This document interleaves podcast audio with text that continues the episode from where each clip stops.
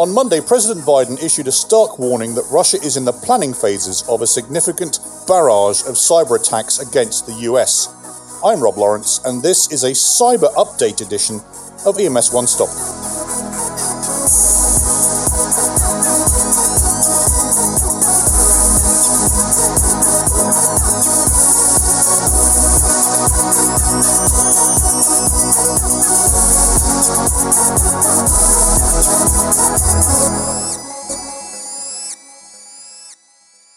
This episode of EMS One Stop is brought to you by Lexipol, the experts in policy, training, wellness support, and grants assistance for first responders and government leaders.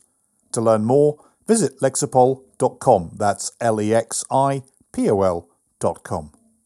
So before we bring the experts in, I've got yet another expert, my partner in crime from various other webinars, Mike Taigman. Mike, welcome.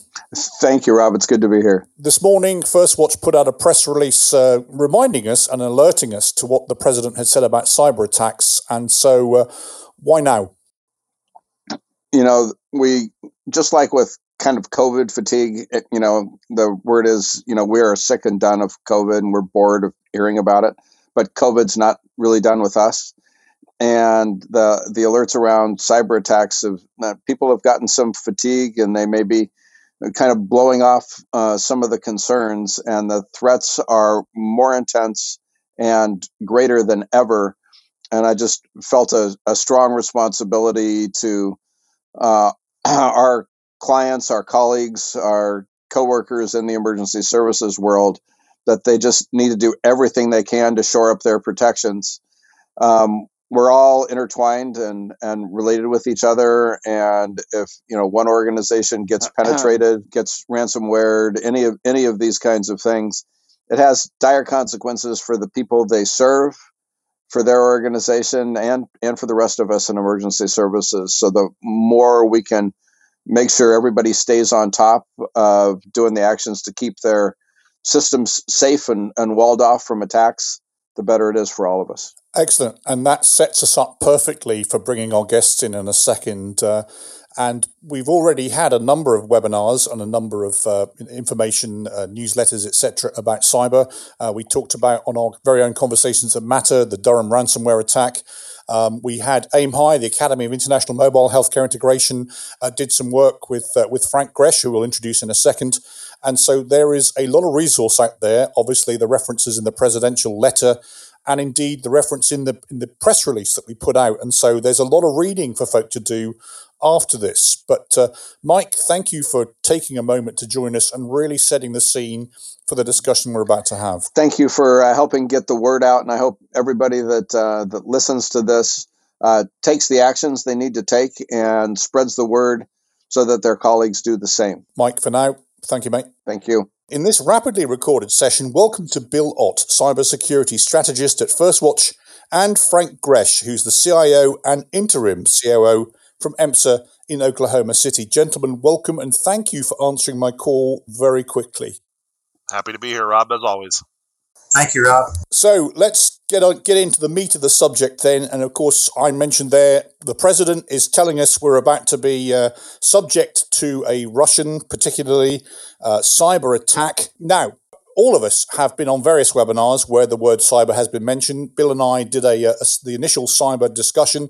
Frank, through our aim high uh, connections, of course, we did some work there where we talked about cyber as well. So since both of those webinars have taken place. Gentlemen, what's changed? Well, well um, to me, the, the most stark thing is these warnings in the past have always been issued by Homeland Security or CISA or the FBI. This is the first time we've had the President of the United States hold a news conference and warn the public that we may be facing cyber attack, cyber aggression from a nation state such as Russia in, in this situation. Um, I also uh, have access uh, to some of our intelligence operations from the military side of things.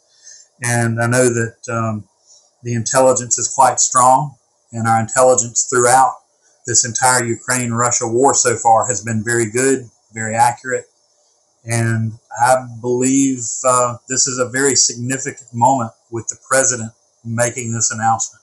In fact, before I come to you, Frank, it was the UN, the Russian ambassador to the UN that said, "He who wins the information war shall win the war." So, how do we know this is not just propaganda to get get our backs up, even from our president? Well, so I have two two answers to that, Robin. The, the first answer I would give would be if you have waited for the president to tell you that you should shore up your cyber defenses, uh, you're too late. Um, but there is absolute truth to the fact that he who wins the the info war or the cyber war wins because we as a society, and that's globally, uh, have become so dependent on technology for everything that we do, whether it's to flush our toilets or launch our our aircraft.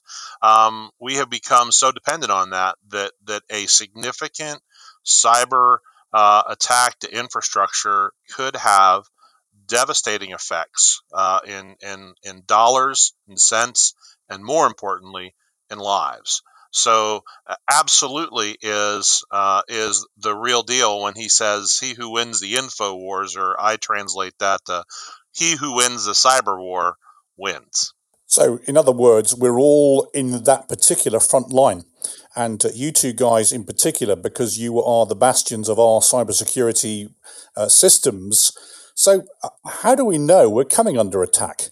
Well, um, just from what I do at First Watch, I, of course, monitor our networks and, and monitor our firewalls and our various appliances that help keep our systems and our customers' data safe. And uh, a year ago this time, our average number of, of network attacks or attempted penetrations on our primary firewalls was seven, 50 to 75 attacks per second. And that was pretty normal across most businesses, most government agencies uh, in the United States. Well, in the last six months, that's rap, ratcheted up quite rapidly um, to where about three months ago, for the first time, we went over a thousand attacks per second. And we have stayed there. And in the last three weeks, we've come up to 1,500. In fact, right before I joined you today, I checked. We're at 1,780 attacks per second today on our primary firewalls. And this is just this is just nasty, malformed packets that are being thrown out primarily by the Russians um, to just basically try to create denial of service attacks, lock fireport ports open from um, you know, get get spurious traffic into your network. They're just trying to gum up the works, but they're also using this as camouflage to hide very specific, very targeted attacks against specific entities. I mean, the statistics that you just quoted me there, Bill. I mean, if that was the rate of fire of a machine gun, it's going to make some pretty, you know, do some damage uh, to the outer walls of, uh, you know, whatever wall you've got. Absolutely. We're looking at a 2,000% increase in a year that network attacks on our firewall. Well, the thing you can do about it, number one, uh, as as Bill just pointed out, he monitors those things. Uh, so the first thing you need to be doing is to make sure you're monitoring, so you know. Well, actually, even before that, you should you should know what you have. So, do you have a firewall? Do you have all those things? Gosh, if you don't, uh, I'm sorry, we, we can't talk to you anymore um, because you're you have gotten your you have let your security uh, down so far that uh, you're asking for it at this point in time, from my perspective. So, so monitoring of of firewalls, monitoring of network traffic, monitoring of of all of the aspects of your organization should not be a manual process. Yeah, you know, Bill goes out and looks at his firewall logs. I go out and, and look at them. I get reports every morning from my firewall. Um, you know, uh, that that kind of levels where we're at from a from a threat level and what that firewall is seeing. But I also have a security operations center that's got manned cybersecurity experts 24 7 watching what's going on on our network, watching what's happening to, for instance, we use Office 365 for email and documents and things like that. They're looking at all the security logs from those instances as well. They're looking at all the security logs from anything that connects to our system. So, so we we have a team of people who are monitoring it, and we have lots of systems in place that are using AI uh, and and machine learning to be able to identify those threats and throw us up alerts early on. And yeah, we get alerts. You know, so far we're at like about a 98.5% false positive and that's okay and and we don't i mean we talk about an alert fatigue from time to time uh, but but i am quick to remind everybody i would rather respond to a thousand false positives than miss one uh, and and have a bad situation go from worse. So, uh, as as much as as we are used in in public safety to talk about alert fatigue and things like that from a cybersecurity standpoint, there had better not be such a thing as alert fatigue because you can never take your eye off of that ball. I think uh, you know the word fatigue has been particularly uh, you know pertinent to us in EMS for the last two years of pandemic because we constantly have to remind people to put their masks on. This is just a technological uh, version of that. Stick your masks on, um, but it only takes one piece or one of those um, thousands of pieces of uh, malware to get through. And what could it do to a to a, a typical EMS system? Well, there there's several types of attacks. excuse me, several types of attacks that we've seen. Um, ransomware, far and away, is the biggest, largest type of attack, and that's that's the one that poses probably the most risk to everyone.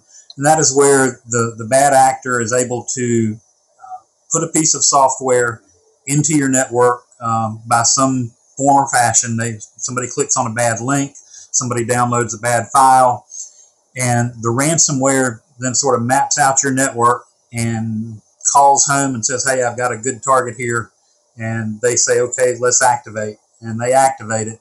And what it does is it will basically encrypt all of your files on all of your servers, your PCs, um, it will send a copy, exfiltrate a copy of that data out to the bad actor. And they put a message up on your screen essentially that says, hey, we're, we're holding your data hostage. And I mean, this is a simplistic view of it, but uh, they hold your data hostage and say, you know, you pay us X amount of money, we'll give you the key to unlock it. They may or may not, in fact, unlock it for you if you pay that ransom. Obviously, we don't like people paying the ransom because that encourages this type of behavior. Um, the downside is once they're into your system, even if you pay the ransom, you get your data working again, get your system operational. There's nothing to prevent it from being reactivated unless you strip all of your hardware completely down, reformat everything, and reload everything to be sure that your equipment is truly clean that's a tremendously labor intensive and time intensive process. Let me give you a real world example of that, Bill, because you are absolutely 100% correct. The city of Tulsa had a ransomware attack early in 2021. Uh, and so from the time they detected it uh, until it activated was less than 24 hours. And so it began to encrypt systems and proactively the security team and the IT department at the city of Tulsa shut everything down, which is exactly what you need to do. Well, what does shut everything down when you're a city entity mean? That means we're going to shut down oh, we're going to shut down the, the, the billing system for utilities and the, and and other systems. Oh, by the way, we're going to shut down your computer aided dispatch system, your entire police record system, some components of your radio system, everything that does anything with alerting the stations or sending out tones or opening doors or turning lights on in fire stations, uh, you can't do any more reports. You got to do everything by hand. Uh, you don't have any advanced run cards. We can't tell where ambulances and vehicles are anymore because uh, we shut down all the computers that receive that AVL information and we shut it all down. And when I say all, that means if there was a computer attached to the HVA system, HVAC system that turns on the heat and the air conditioning, that's turned off too. Um, and so you have taken a large community that has a population of about a half a million people and turned off anything that plugs in. That's the real world impact of ransomware. Uh, and so we were fortunate that we're connected, but not connected to the point where we had impact from it. We severed all those connections immediately, but we were able to continue to function. But we had to work collaboratively with the uh, fire department and police department uh, and share uh, some spreadsheets back and forth by paper um, so that we could continue with reporting and doing things like that. So uh, it, this isn't this isn't a minor inconvenience, gang. This is the real freaking deal. Shut it down. But let, let me offer, if I may, uh, as you know, Frank, I'm a recovering COO these days. Uh, and of course, when I was uh, running a system in our control room, first of all, we had the MPDS cards by the side of the dispatcher. So immediately you can go to the card set.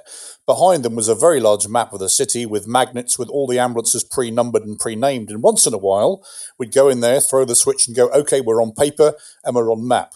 And so, you know, have you, communication centre folk, exercised that lately? Um, have you, medics on the truck, actually got a map book? And more importantly, do you know how to read it? Because, you know, I'm not sure these days we, talk, we talk about cross streets when we're dispatching, but that's something that perhaps if it all goes really, really badly south, it's a skill that we need to pick up on again. Hey, don't forget, you can follow us on Apple Podcasts, on SoundCloud, on Amazon Music, on Stitcher, and Spotify. And if you're enjoying this podcast, please take a moment to rate us on the platform you are listening on. Rating and reviewing, give us five stars, so we'll continue to be uh, up there uh, in the in the clouds, not the iCloud, but up there in the clouds. Uh, and also, let's just take a moment to hear from our sponsor, Lexipol. Lexipol empowers first responders and public servants to best meet the needs of their residents safely and responsibly, serving more than 2 million public safety and government professionals in over 8,000 agencies and municipalities. Lexipol offers a range of solutions that includes policies, training, behavioural health resources, news and analysis, and grant assistance services for law enforcement, fire rescue, EMS, local government, and other agencies dedicated to public safety. To learn more, visit lexipol.com. That's L E X I P O L.com. Bill, you were just going to give us some uh, some more information there. Yeah, um, I'm concerned that we're actually going to see some actual cyber warfare, which we have not seen to this point. Uh, the federal government identifies 16 critical infrastructures that must be protected and maintained in the U.S. 80% of these critical infrastructures are run, owned, and maintained by private entities. But the ones that most impact us from the public safety standpoint are going to be uh, communications, which is telephony, the internet, uh, and all the associated things that go with that. Public safety itself, 911 centers, the radio towers, trunk radio systems, and the public safety agencies themselves. The financial industry, and the healthcare industry. And we know from the current intelligence that these are the four critical infrastructures that the Russians are most likely to target in the coming days and weeks. So, if they can attack us and uh, have the ability, and this has occurred on a few occasions in the U.S. as, as the Russians have tested their attack methodology, they can go after the switches, let's say, that tie the, the wireless phones, the, the cellular phones, to the landline systems and take those out. Or they can go and take out the switches that maintain all of the 911 centers trunked lines at a given location. So they can take a 911 center offline. They can take a trunk radio system offline. And in theory, they could insert code into those switches and routers that damage them. Those devices would have to be replaced before you could get your system back up in operation. These are things that most most public safety systems really have not considered or planned for. And you know, this is a warfare type of activity. This crosses over from hacking to warfare, and uh, this is this is what we may be in store for. And this is why I believe the president spoke out rather than having the traditional Department of Homeland Security briefing on it. Uh, that's why I think this is so significant. And of course, this is state sponsored and not just you know folk in a dark room that are you know trying their chancing their arm with a with a hack. Uh, but Frank, but Frank, with your uh, chief operating officer hat on, obviously you've got to brief the guys on the trucks in terms of the things they should be considering and they should be thinking about. I mean, at at the on the street level, what do folk need to think about? Well, it's it's you know it's while the landscape has changed significantly the instructions haven't. The instructions remain and will always be think before you click. Think about every email you get. Look at everything with a critical eye. Am I expecting this email? Uh, do I need this link? Do I, you know, is it, it, there are there are so many ways for um, for for these attacks to to to come uh, and get into your network. Uh, you know, the least of which is through all of our you know extensive network and monitoring, but the easiest of which is through the human. So continue to do the right things. Continue to think about what you're doing, making sure that we as an organization are providing training and education to people so that they know what to look for. Uh, and and we do that with monthly training and and uh, with with some of our staff, and we're getting ready to roll it out to all all team members here, where you get a, a monthly video to watch about your cybersecurity uh, stance and understanding those threats. So, I mean, that's the conversation, and then and then you also have that conversation in the hallway as you see people. You know, hey, how's it going? Think before you click, um, and and you make it just a part of the landscape that so everybody is always thinking about it, not necessarily thinking about it in in in a way that that creates fear and hysteria but thinking about it in a way that makes people smarter consumers of technology uh, and and smarter users of technology. Updating that old saying to a new saying. Remember, loose tweets sink fleets. So uh, we must remember that. I'll now, have to write that one down, Rob. Thanks. Yeah, you, you're welcome, mate. Now, uh, that was the info for the guys on the truck. But Bill, you know, if you're a, an analyst working back at First Watch, or if you're a biller working in Frank's billing office and you're sitting in front of a computer screen are there is there any different advice? I, I agree completely with everything that Frank said. Um, the only thing that I would add to what he said is social engineering. Um, you've got to be very cautious about social engineering when you work, especially in a large agency. Um, you know, somebody can call on the telephone and say, "Hey, I'm you know, John from IT, and we're having trouble with the XYZ server, and we need you to log in or do this or do that." And, uh, you can't do it. Well, you know, can you give me your password? Let me see if I can do it from here, type of thing. That type of social engineering in in an office environment, be it government, private, doesn't really matter, um, is something you've got to be careful for. There are very skilled social engineers out there that can um, really wreak havoc upon your system and steal passwords, where basically you just hand them the key and give it to them with a smile and don't realize you've been had until uh, you know, something bad has really occurred. And not only that, I mean, there's a general security issue as well around, you know, we're, we're really good at holding doors open for people here in America. Actually, we're very polite. I, I have to tell you, even, uh, even right. as an Englishman, you're all very polite. But, you know, don't hold the door open for the person that doesn't have a pass or who's, who says, I'm just dropping in to That's deliver right. the pizza to the com, which, of course, is a classic uh, entry methodology. Um, sure. And, and so we, you know, physical security is going to lead to looking after your infrastructure as well. And, uh, you know, if you're an ED who has the time honored code 9111 for the door, you might want to think about changing that too. Or, yes, and don't change it to 119 either, because that doesn't work too.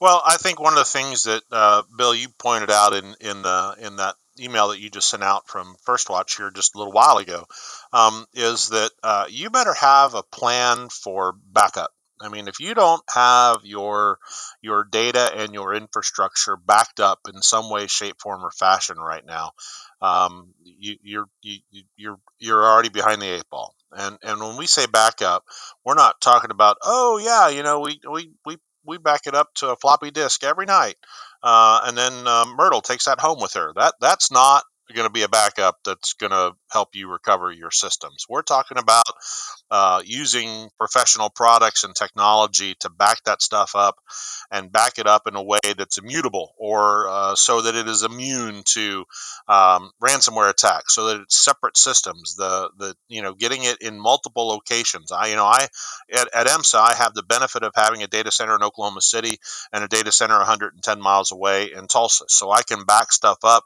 to different locations so i get some geographic redundancy and then we stick it in the cloud as well, and we park it in a couple of different safe places there. Um, so if if you don't know what your organization's backup strategy is today, uh, you're about 12 years behind. So uh, make sure that's one of the things that you're looking at on a regular yeah, basis. I agree 100%. Backups are critical. Um, and I'm a, I'm a believer in real time on site backups. I'm a believer in snapshot backups, like every hour, where a system logs in, takes a snapshot of everything, logs out, and then a believer of glacial backups, where you take an image of your entire system, be it weekly or monthly, and it's put away typically like on Amazon's S3. Um, and I also believe in backing up to one of the secure online cloud services in real time. Uh, that's how you cover your bases. And uh, one of our clients had an issue uh, that we were able to help them recover from uh, a month or so ago, and it was the uh, snapshot backups is what really helped us go back. We were able to pinpoint exactly when the infection occurred.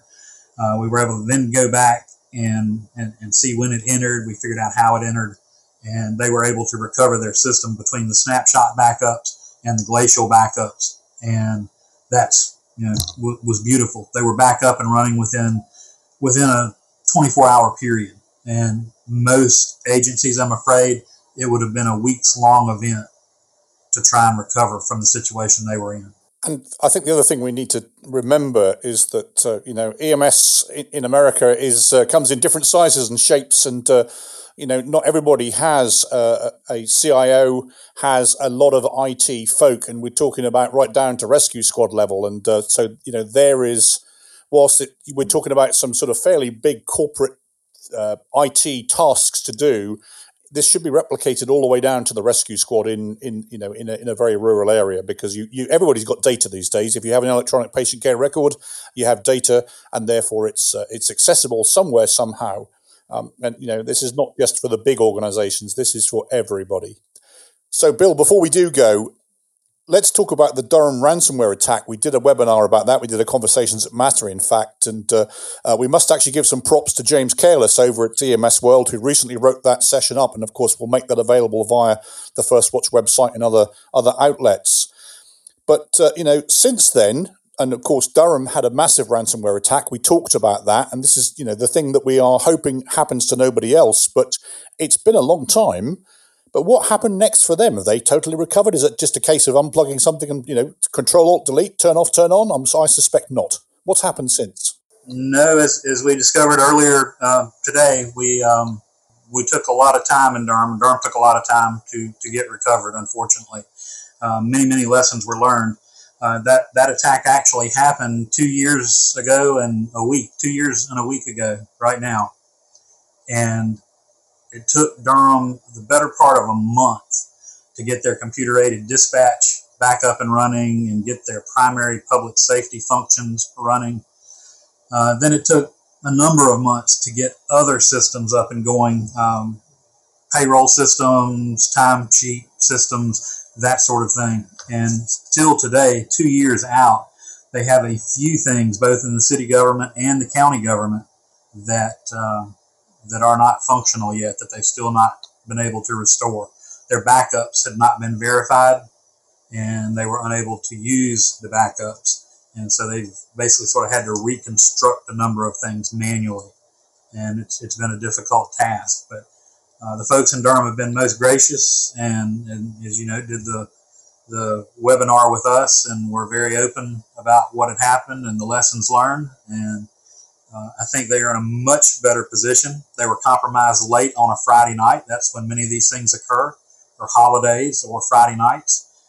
Uh, Saturday nights, when you have junior people working, you got uh, typically little to no IT staff working, and you know you, the junior people are scared to to call the boss and say, "Hey, I think we got something really wrong going on." And that's that's unfortunately sort of what happened in Durham. Is it, it got out of control before the, the, the, the bell was rung and it, it came in and the, the city and county share a number of joint IT resources and it came in through the sheriff's department and it went into both the city and the county into the 911 system all the other public safety agencies and every other department in both city and county and so i mean it was, it was a devastating attack absolutely devastating Two, two comments on that. First of all, everybody, if you see something, say something. It goes without uh, goes without saying, but please do say something. And you know, hats off to Durham because a lot of organisations don't want folk to know that's happened to them. They want to keep it very, very secret. You know, there could be a shareholder issue, there could be a board issue, um, many, many things. And so, the opportunity to learn the lessons and identify those lessons from Durham, you know, we, we must uh, thank them for that. And, and full disclosure, I've I've been involved with uh, Durham County EMS since 1984. So um, I'm not an active medic there now, but um, I do assist them with advice on things. And so just to, to make that disclosure known. So as we close, uh, Frank, we had the president's message, but what's uh, the EMSA COO's message to folk out there? Well, uh, if you are waiting for the president to tell you that the cyber cybersecurity and cyber warfare landscape is changing and it's bad, then you're behind the eight ball already. Uh, so the thing to do is to prepare, prepare, prepare. And if you don't think you are prepared, ask for help. And I can't, and I can't underscore that enough. Uh, this is not the time to say, uh, I really don't know what I'm doing and I'm afraid I'm going to lose my job. This is not the time to say, hey, I don't think we have enough money to protect ourselves correctly. No, this is the time to take action and make sure that you have an appropriate um, cybersecurity posture within your organization. And that's all the way from the small volunteer rescue squad up to the large um, multinational EMS organizations. That that goes the same for everybody. You got to have the right posture. And if you're waiting for the president to tell you it's about to get bad, you're behind the eight ball. So thank you for those wise words. And the same question to you, Bill. I, I agree with Frank completely. Um, if if you're a professional in the EMS world, public safety world, at this point in time, and part of your responsibility is dealing with your information and securing your information. Uh, if, if you don't have a plan, if you don't know what all your resources are, if you don't have a backup strategy already in place, um, you're you're not competent. Um, all this stuff should already be in place and you should have a working plan. Uh, we now should be the time where we're we're looking at things and you know tightening a screw here and making a little adjustment here and there and uh, reviewing the plans, making things better. Uh, if, if, if, if we're making new plans right now, we're really in trouble. Excellent. So it's the rule of P's prior preparation and planning prevents poor performance. And so we must uh, get on with that. So, gentlemen, thank you so much. And uh, the final question is uh, how can we get hold of you, uh, Frank? Uh, by always by email, greshf at emsa.net. Um, that's probably the fastest way. Or if you're one of those that are on the socials, I'm all over the socials. So by all means, uh, reach out. Don't ever hesitate. Excellent. Thank you. And Bill? Um, I'm at First Watch. My direct number is 760 284 9810. And my email is B O T T bot at firstwatch.net. So that's all for now. Thank you to my guests. You can follow me on Twitter at UKRobL1 or over on LinkedIn. That's it. Thank you guys. I've been Rob Lawrence. Until next time, bye for now.